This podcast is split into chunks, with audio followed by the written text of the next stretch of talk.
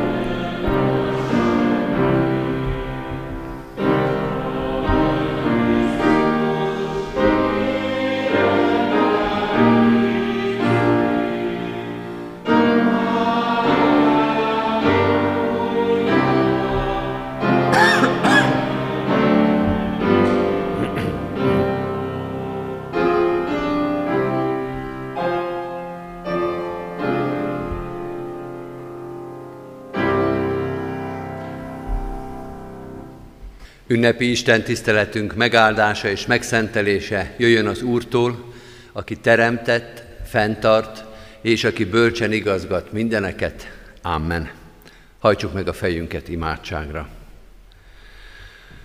Urunk, olyan sokszor éreztük már, hogy nem csak teremtetted ezt a világot, de irányítod is, bölcsen kormányzod, oltalmazod ezt a világot. Talán az elmúlt hetekben Többször gondoltunk erre, és többször vágytunk arra, hadd érezzük meg, hadd járjon át bennünket a Te oltalmazó jelenléted.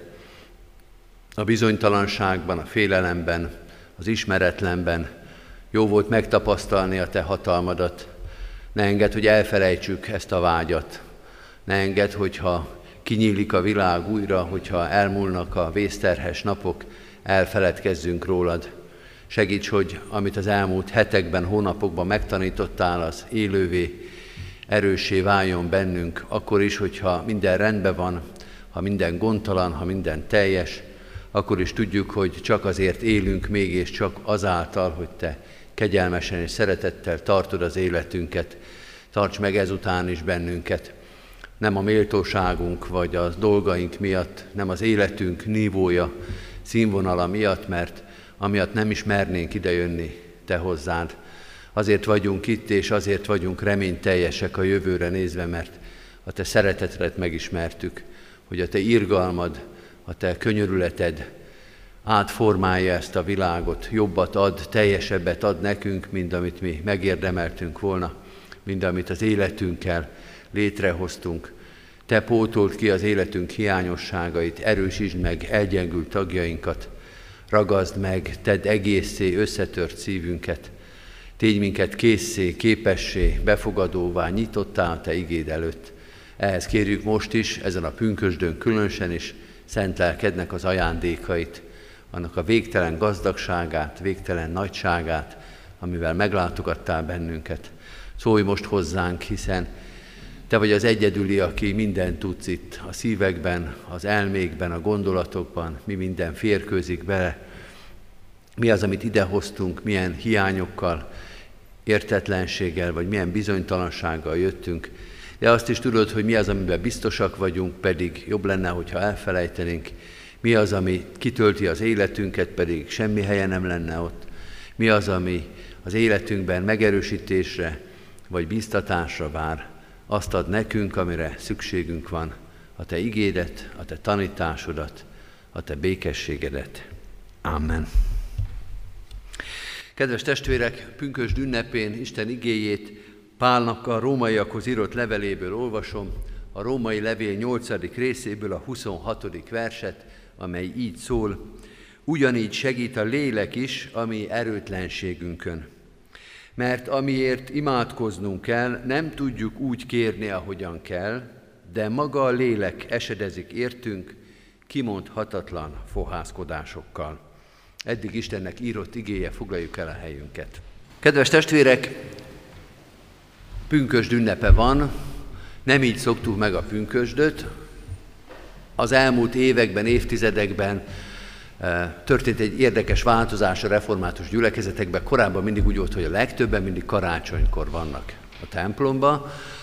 Szerintem az elmúlt években a pünkösd előzött, és a konfirmáció miatt pláne egy iskolás isko- gyülekezetben a pünkösd már az, amikor a legtöbb ember megfordul a templomban, az Isten tiszteleteken, nagy ünnep, szép ünnep, ráadásul az idő is szép, meleg van, tehát minden körülvesz bennünket, ami a szívünket hevíti és repíti föl.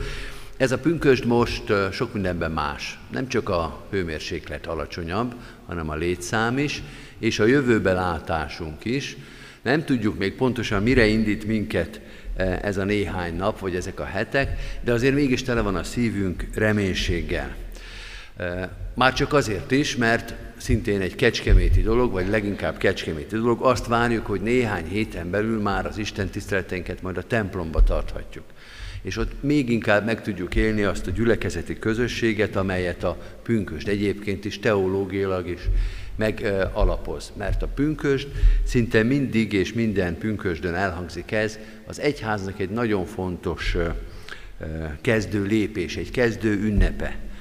A pünkösd a Szentlélek ünnepe, és a Szentlélek a megerősítése, a Szentléleknek a megerősítése, az, hogy a Szentlélek alkalmassá tesz minket a szolgálatba, hogy összegyűjt minket, hogy létrehozza és tartja az egyházat, ez a keresztény hitünknek, bármelyik felekezetnél egyébként keresztény hitünknek az egyik csomópontja. Nem véletlen, hogy a pünkösdi történetben is egy ilyen csodálatos történetet olvasunk, ez is szinte minden pünköstkor előjön, az apostolok cselekedetéről írott könyvből, a második részből, a nyelvcsoda, a nyelvadomány, amikor megmagyarázhatatlan módon a Szentélek olyan szolgálatra teszi alkalmassá a tanítványokat, amelyre önmagukban nem is voltak alkalmasak. Nyilvánvalóan nem az ő tudásuk, nem az ő képességük hozza létre azt az ünnepet, azt az első gyülekezetet, amelyről ott olvasunk. A Szentlélek megerősít, vagyis alkalmassá tesz minket, vagyis olyan szolgálatra emel föl minket, amire magunk, önmagunkban képtelennek is lennénk. Most egy olyan igét olvastunk, ahol a Szentlélek szó újra és újra előjön, tehát pünkösdi Isten tisztelethez jó lesz, de egy másik oldalát, egy másik ajándékát mutatja meg a Szentléleknek. Megerősítésről lesz itt szó, de nem annyira az alkalmassá tevés, az alkalmassá tétel értelemben, ez a pünkösdi nyelvadomány, hanem egy másik értelemben, másik kifejezések fognak előjönni, olyan kifejezések egyébként, amiket máshol szintén ismerünk és használunk. A mostani ige arról szól, hogy a Szentlélek megerősít, de mint közbenjáró, mint pártfogó. A szóhasználat azért érdekes, mert mind a két fogalom ismert, a pártfogó az kifejezetten összefüggésben van a Szentlélekkel, hiszen ezt a szót Jézus használja János evangéliumába, bucsú beszédek, János 14, 15, 16, szó szerint ezt a kifejezést fogjuk majd ott találni, hogy ő pártfogót küld nekünk, nem hagy minket árván, másik pártfogó jön, aki majd mindig velünk lesz, tehát ez összeköti ezt a kifejezést a Szentlélekkel. A közbenjáró kifejezést viszont, amit szintén használunk, nem a Szentlélekre szokták használni, hanem Jézusra magára. Itt ugyan a közbenjárásról lesz majd szó, de nem Jézusra, hanem a Szentlélekre alkalmazva. És hogy tovább csavarja még a dolgot, a pártfogó kifejezés is előkerül az egy Jánosba, ahol viszont a pártfogó nem a Szentlélek, hanem Jézus Krisztus maga. Van pártfogónk az Atya előtt, Jézus Krisztus. Mindebből az derül ki, és most már a Szent Háromság tannál járunk, hogy amilyen jelzőt, amilyen funkciót, amilyen ajándékot a Szent Háromság egyik személyére mondani szoktunk, az tulajdonképpen igaz a másik kettőre is, az egészre. Nem úgy van a Szent Háromságban, hogy az Úristen három személyek közül föl vannak osztva a szerepek, és Jézus Krisztus a megváltó, de a Szentlélek nem megváltó, meg az Atya nem megváltó, csak Jézus. Hogy a Szentlélek szentel meg, de Jézus nem, meg az Atya nem, ezt mi így emberként fölvághatjuk, de az Úristennek a munkája kifelé az ugyanaz, az atyára, a fiúra és a szentlekre mind elmondható, hogy közbenjáró, mind elmondható, hogy megszentelő, mind elmondható, hogy pártfogó. Most a Szentlélekről fogunk beszélni, mint pártfogóról, de amikor a Szentlélekről beszélünk, a Szent Háromság Istenre gondolunk, és mindaz, ami a Szentlélekről igaz, az igaz az egész Istenrességre. Mit jelent az, hogy a Szentlélek a pártfogó? Hogyan jelenik meg itt a római levélben, Pálapostolnál, és mit ért ez alatt Jézus is, mondjuk a János Evangélium a búcsú beszédeiből a 14, 15, 16. fejezetben. Hát az, hogy a Szentlélek, ami pártfogunk, először is azt jelenti, ami az egész Szentlélek adománynak az egyik nagy üzenete, hogy nem vagyunk egyedül. Egyedül lenni, ebben most egy kicsit gyakoroltuk magunkat, nem csak azért, mert a karantén alatt sokan voltak sokszor egyedül, hanem azért, mert május hónapban az ige hirdetések sokszor szóltak erről. Ez egy érzés, a magánynak az érzése, jó vagy rossz, vagy pihentető, vagy megterhelő érzése, de itt, amit a római levélben olvasunk, ez egy gyakorlati közlés. Nem vagyunk egyedül, ez nem az érzéseinkről szól most, hanem a gyakorlati helyzetünkről. Egyedül lenni gyakorlatban azt jelenti, hogy csak az van, amit te teszel meg. Csak annyit van, amennyit te el tudsz érni. Csak annyit tudsz letenni az asztalra, amit te magad létrehozol. Nem fog hozzátenni senki semmit. Szoktuk is mondani, csak magamra számíthatok. Vannak ilyen helyzetek, amikor az ember csak magára számít, vagyis azokra sem, akik egyébként közel lennének hozzá, akik egyébként máskor tudnak segíteni, de most nem. Most úgy kell valahogy a dolgaimat intézni, hogy csak az lesz, amit én elvégzek. Ilyen háborús, meg kémfilmekben szokott lenni, amikor az ellenséges vonalakhoz bedobják a desszantost, és megmondják neki, hogy nem lesz támogatás, nem fog tudni segíteni senki, sőt a kémfilmek meg ilyet is szoktak mondani, hogy és le is tagadunk téged, ha lebuksz. Nem is ismerünk. Egyedül kell végrehajtani az akciót, és ránk nem számíthatsz. Kedves testvérek, Pálapostól a római levélben, amikor a Szentlélekről szól, mint pártfogóról, akkor azt mondja, hogy nem vagy egyedül, hogy van támogatás, hogy nem lehet olyan helyzet, amikor ez a félelem, vagy ez a szorongás rajtad urrá lehessen, hogy csak az van, amit én érek el. Egyedül nem maradsz, de nem abban az értelemben, hogy alkalmassá tesz most az Úr, hanem abban, hogy az atyánál képvisel. Hogy ebben az értelemben nem melletted van, hanem ott van fönn, és az atyánál képvisel, az atyánál támogat. Hát nem tudom, szabad-e az Úristennel kapcsolatban ilyet mondani, hogy az atyánál protezsál téged a Szentlélek melléd áll, hozzáad ahhoz, amit te leteszel itt a földön, az atyánál nem annyi fog mutatkozni, mert ő ott a te teljesítményedhez, a te életedhez, a te neved mellé odaírja azt, amit még akar. Hagy mondjak egy könnyű példát, vagy egy egyszerű példát.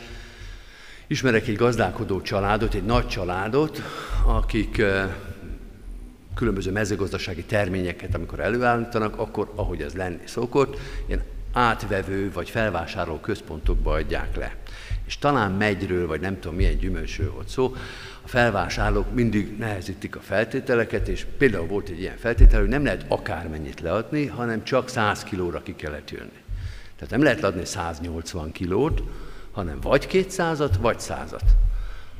A 80 kilót, azt meg nem tudja az ember, mit csinál vele. És akkor hát azt találták ki, hogy mindenki elvitte a saját mennyiségét, mondjuk 180-at, és a család többi tagja megnézte, hogy mennyi hiányzik, 20, akkor odaadta a sajátjából a hiányzót. Ahhoz, hogy megfeleljen, ahhoz, hogy egyáltalán működjön a dolog, mindenki tudhatta, hogy nem csak annyi van, amennyit mi betakarítunk, amennyit mi szedünk, pont nem jön ki a 200, hanem hogyha hiányzik valami, ha ezen múlik a dolog, akkor valaki itt van, és azt mondja, hozom a hiányzó 20 kilót.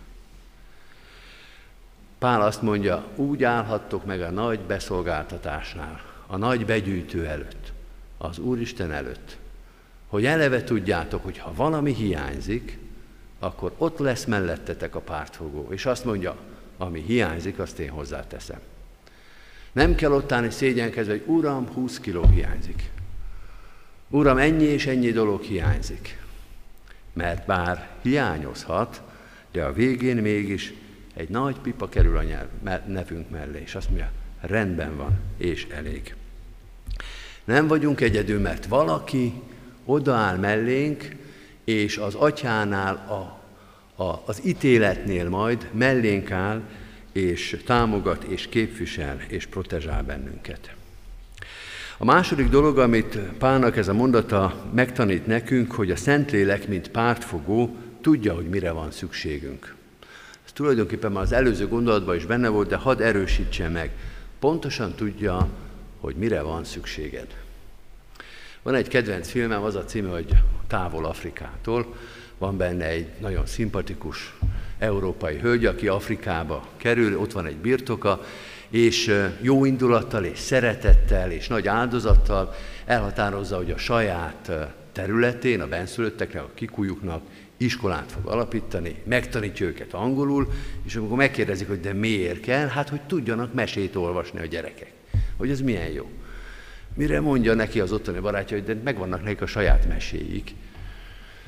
Jó, hogyha adunk, jó, hogyha valamit önzetlenül adunk, de tényleg arra van-e szüksége a első világháború előtt a, a 20. század elején egy benszülöttnek, hogy angolul megtanuljon, és hogy angol fehér meséket olvason a nagypapa a gyerekének. Erre van szüksége?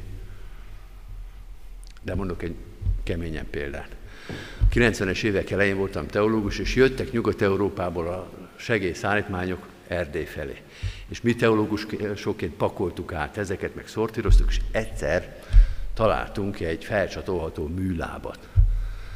Egy ballábas volt, és 47-es méret. Egyetlen egy valaki volt a teológián, akinek jó lett volna, csak neki konkrétan volt ballába is. Ezen nevetünk, ezt ki gondolta? Ezt mit gondoltak, hogy kinek lesz szüksége? És pont a balra, és pont 47-es. Mert hogy néz az ki egy 38-as mellett egy 47-es? Kedves testvérek, nevetséges vagy szánalmas dolog, de ilyen az Úristenen nem történhet meg, hogy ő nem téved, hogy ennek ugyan mi szüksége, hogy ez kinek jó, hanem pontosan azt adja, amire szükségünk van. Nem kell neki magyarázni, nem kell részletezni, egyeztetni, pontosítani, hogy mire is van nekem szükségem. Nem kell visszaküldeni, hogy ez tulajdonképpen nem jó nekem, hanem úgy ad, úgy pótolja ki helyányosságainkat, hogy az pontosan az, amire szükségünk van. Még nyelvemen sincs a szó, mondja a 139. Zsoltár. Te már tudod azt, Uram. Még azt is lehet mondani, hogy még jobban tudja, hogy mire van szükségünk, mint amit el tudnánk mondani, vagy magyarázni neki. És még egy dolog van ebben az igében, főleg ott a befejezésénél, amire szeretnék visszatérni. Ha emlékszünk, így fogalmazott Pál, maga a lélek esedezig érettünk kimondhatatlan fohászkodásokkal. Ez a szép befejezés, ez a kimondhatatlan fohászkodás, ez azt jelenti, hogy a lélek közbenjárása, a lélek mellénk állása az minden emberi képzeletet, minden emberi arányérzéket fölülmúr. Hogy úgy ad, úgy áll mellénk, úgy áll mögénk az Úristen, hogy amikor meglátjuk, hogy mit adott, azt gondoljuk, hogy ezt nem gondoltuk volna, hogy még ezt is. Kimondhatatlanul sokat. Nem arról van szó, hogy kérünk tőle, és kapunk is, de végül is az látszik, hogy ez még így önmagában nem elég. Hogy mégsem értük el a szükséges szintet.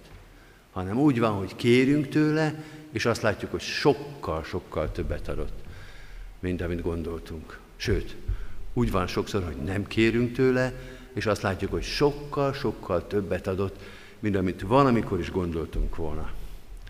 Ha visszamegyek ehhez a gyümölcs átadós vagy átvételes dologhoz, hogy nekünk 20 kilóra lett volna szükségünk, 180 vagy 80 kiló megyünk volt, és azt gondoltuk, hogy ki kéne erő egészíteni, és azt látjuk, hogy a nevünk mellett nem 100 kiló van, hanem 80 ezer.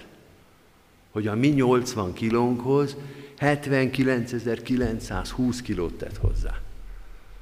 És mi akkor örültünk volna, hogy a 20 kilót hozzáteszi. Vagy ha azt mondja, hogy 120-at adok a te 80 mellé, akkor is azt mondtuk, hogy micsoda gazdagság. De ki gondolta volna, ki arányozta volna, hogy a mi 80 kilónk mellé majdnem 80 ezret hozzátett az Úristen.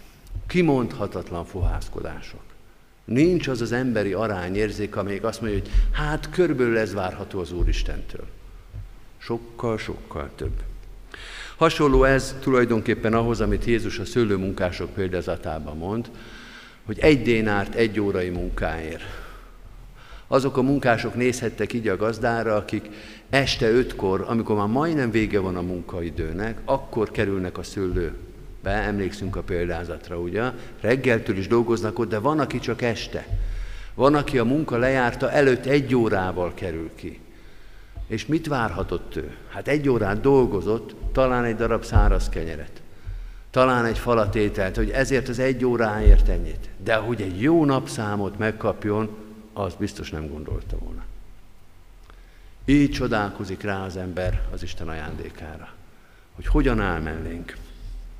Kedves testvérek, a pünkösd alapvetően az egyháznak az ünnepe, a közösségnek az ünnepe, de amiről Pál beszél, az egy nagyon individuális érzés is, hogy én egyedül ott állok az Istennel szembe, és észreveszem, hogy nem vagyok egyedül.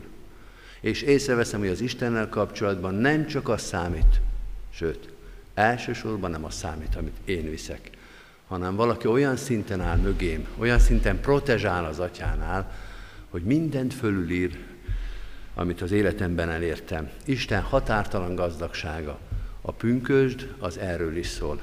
Megélhetjük a közösségben is, adja az Isten, hogy ezekben a hetekben, hónapokban egyre kinyíló módon egyre jobban megélhessük a közösségünkbe, de megélhetjük egyen-egyenként is Istennek ezt az üdvösséget hozó igaz gazdagságát. Amen.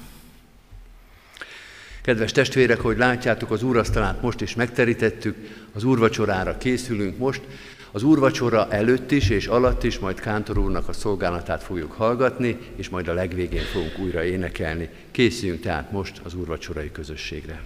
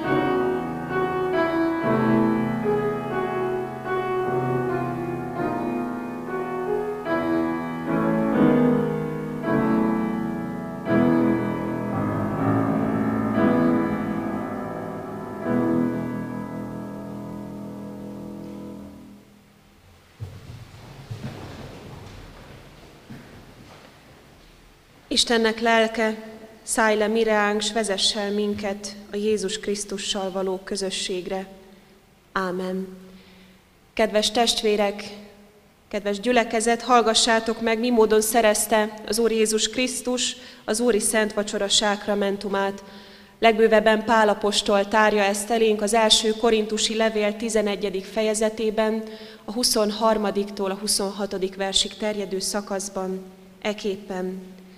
Én az Úrtól vettem, amit át is adtam nektek, hogy az Úr Jézus azon az éjszakán, melyen elárultatott, vette a kenyeret, hálát adva megtörte, és ezt mondta, vegyétek, egyétek, ez az én testem, amely téretetek megtöretik, ezt cselekedjétek az én emlékezetemre. Hasonlóképpen vette a poharat is, miután vacsoráltak, és ezt mondta, E poháram az új szövetség az én vérem által. Ezt cselekedjétek, valamennyiszer isszátok az én emlékezetemre. Mert valamennyiszer eszitek-e kenyeret és isszátok-e poharat, az Úrnak halálát hirdessétek, amíg eljövend. Hallottuk az igét, és szemünk előtt vannak a látható jegyek. Az Úrnak érettünk való halálát hirdeti, és annak jó téteményét kínálja nekünk, hogy felkészítsen az ő visszajövetelére. Próbáljuk meg magunkat azért, és adjunk hálát Istennek megtartó szeretetéért, és valljuk meg bűneinket imádságban. Mindenható Istenünk, Szentlélek, Úristen, köszönjük azt, hogy Te közénk jössz, hozzánk jössz, mellénk telepetsz, és azt adod nekünk, amire igazán szükségünk van, bűnbocsánatot, kegyelmet és a Te békességedet. Arra kérünk, Istenünk, könyörülj rajtunk bűnös embereken, Te látod, Urunk, sok méltatlanságunkat, Te látod, Urunk, azokat a gondolatokat, cselekedeteket, amelyekkel vétettünk ellened is, egymás ellen is. Arra kérünk, Istenünk, tisztítsd meg szívünket és gondolatainkat, és légy jelen csendes imádságunkban is. Ámen. Bűneink megvallása után tegyünk vallást hitünkről az apostoli hitvallás szavaival. Hiszek egy Istenben, mindenható atyában, mennek és földnek teremtőjében, és Jézus Krisztusban, az ő egyszülött fiában, a mi Urunkban, aki fogantatott Szentlélektől, született Szűz Máriától, szenvedett Poncius Pilátus alatt, megfeszítették, meghalt és eltemették, alászállt a poklokra, harmadnapon feltámadt a halottak közül, felment a mennybe, ott ül a mindenható Atyaisten jobbján, onnan jön el ítélni élőket és holtakat. Hiszek Szentlélekben, hiszem az egyetemes Szent Egyházat, a szentek közösségét, a bűnök bocsánatát, a test feltámadását és az örök életet. Ámen. Jó lehet, testvéreim, én a ti hitetekben nem kételkedem, mindazonáltal Szent Egyházunk állandó gyakorlata szerint még néhány kérdést intézek hozzátok, amelyre mindannyian hitetek és meggyőződésetek szerint lelkiismeretesen és hallható szóval feleljetek meg.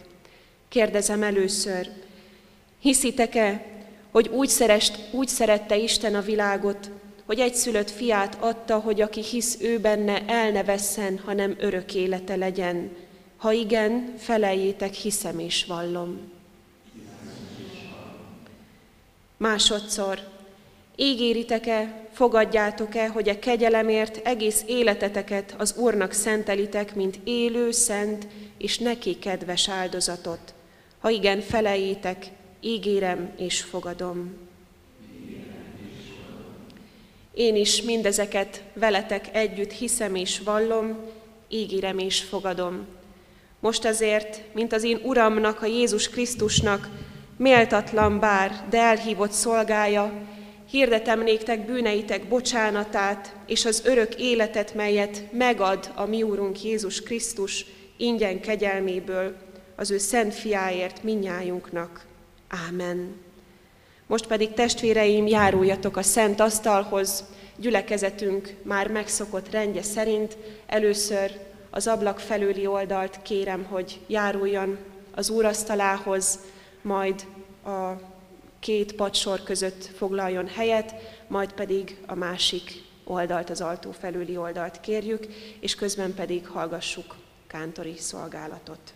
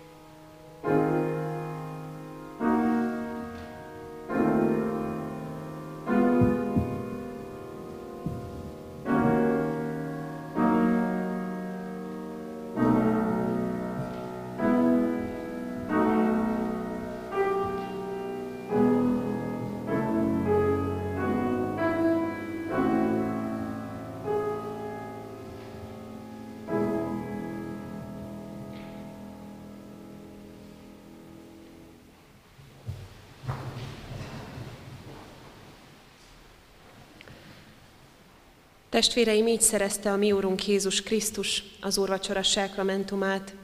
Így éltek vele az apostolok, az egyházatják, a reformátorok, hitvalló őseink, és így éltünk vele Isten kegyelméből mi is. Minek előtt elbocsátanánk titeket, kérünk és intünk, hogy Isten kegyelmét magatokban hiába valóvá ne tegyétek.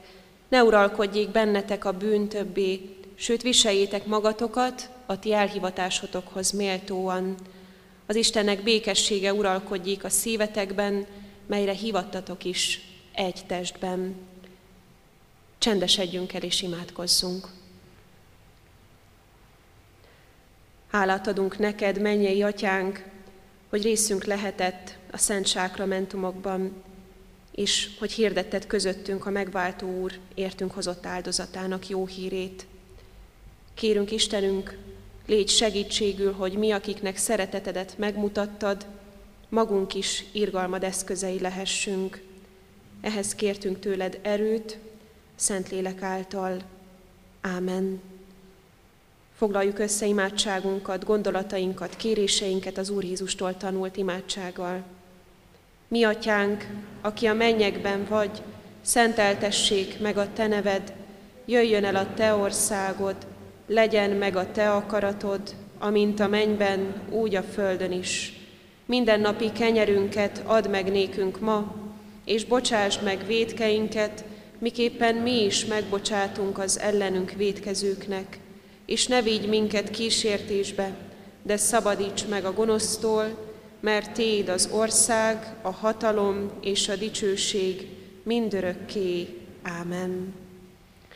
Kedves testvérek, ez az Isten tisztelet is adakozásra elkészített alkalom és lehetőség. Hálával áldozzatok az Istennek, és teljesítsétek a felségesnek tett fogadalmaitokat. Fogadjátok Isten áldását, az Isten békessége, mely minden értelmet felülhalad, őrizze meg szíveteket és gondolataitokat a Krisztus Jézusban. Ámen. Foglaljunk helyet és hallgassuk meg gyülekezetünk hirdetéseit. Pünkösd vasárnap, azaz ma délután még egy Isten tiszteleti lehetőségünk van hátra, amikor találkozhatunk egymással így élő közösségben.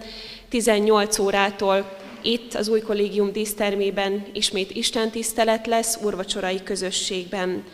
Pünköst hétfőn szintén urvacsorás Isten tiszteletek lesznek itt, az új kollégium dísztermében 9 órakor, 11 órakor és délután 6 órakor, valamint 9 óra 30 perctől a Széchenyi Városi Istentisztelet a Dombnál lesz megtartva gyülekezeti nap keretében.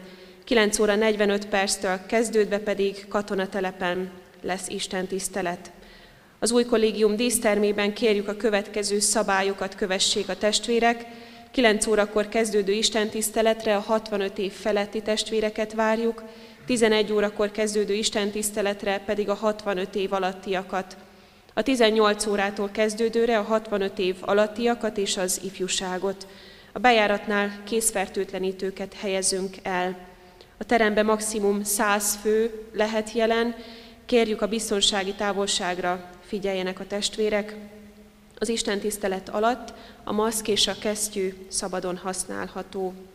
Hirdetem továbbá, hogy imádságban hordoztuk és hordozzuk elmúlt héten eltemetett testvéreink családtagjait, vagyis Szuromi Gergelyné, Dallos Viola, Gulyás Mészáros László Zsolt és Makai Ferenc családtagjait, gyászoló testvéreit halottunk is van Osán Imre, 82 évet élt testvérünk, akinek a temetésére június 5-én pénteken 11 óra 45 perctől kezdődően a köztemetőben kerül sor.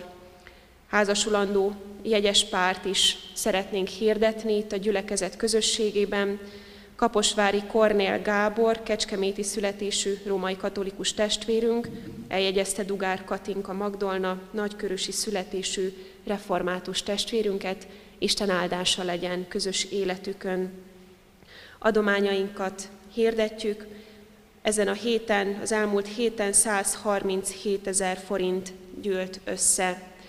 Továbbá alternatív alkalmaink szintén rendelkezésünkre állnak, amelyek a gyülekezet honlapján, YouTube csatornáján és a Facebook oldalán elérhetőek. Az ifjúsági alkalmakat a továbbiakban is online fogjuk megtartani, csütörtökön 4 órai kezdettel, pénteken pedig 6 órakor a Kecskeméti Református IFI Facebook csoportjában.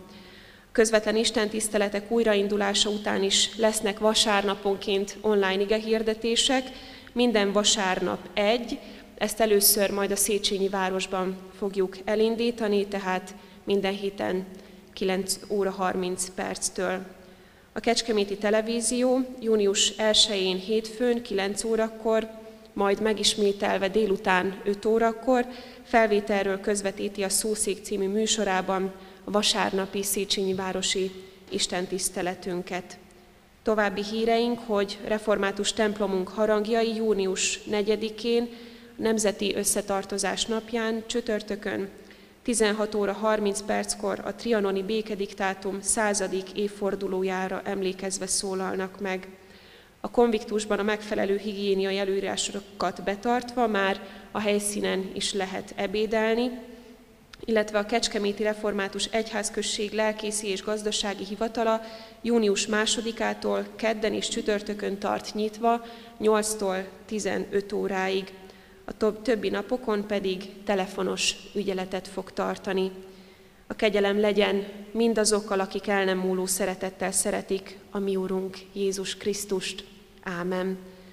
Most pedig Isten tiszteletünk zárásaként énekeljük a már megkezdett 370. dicséret harmadik versét.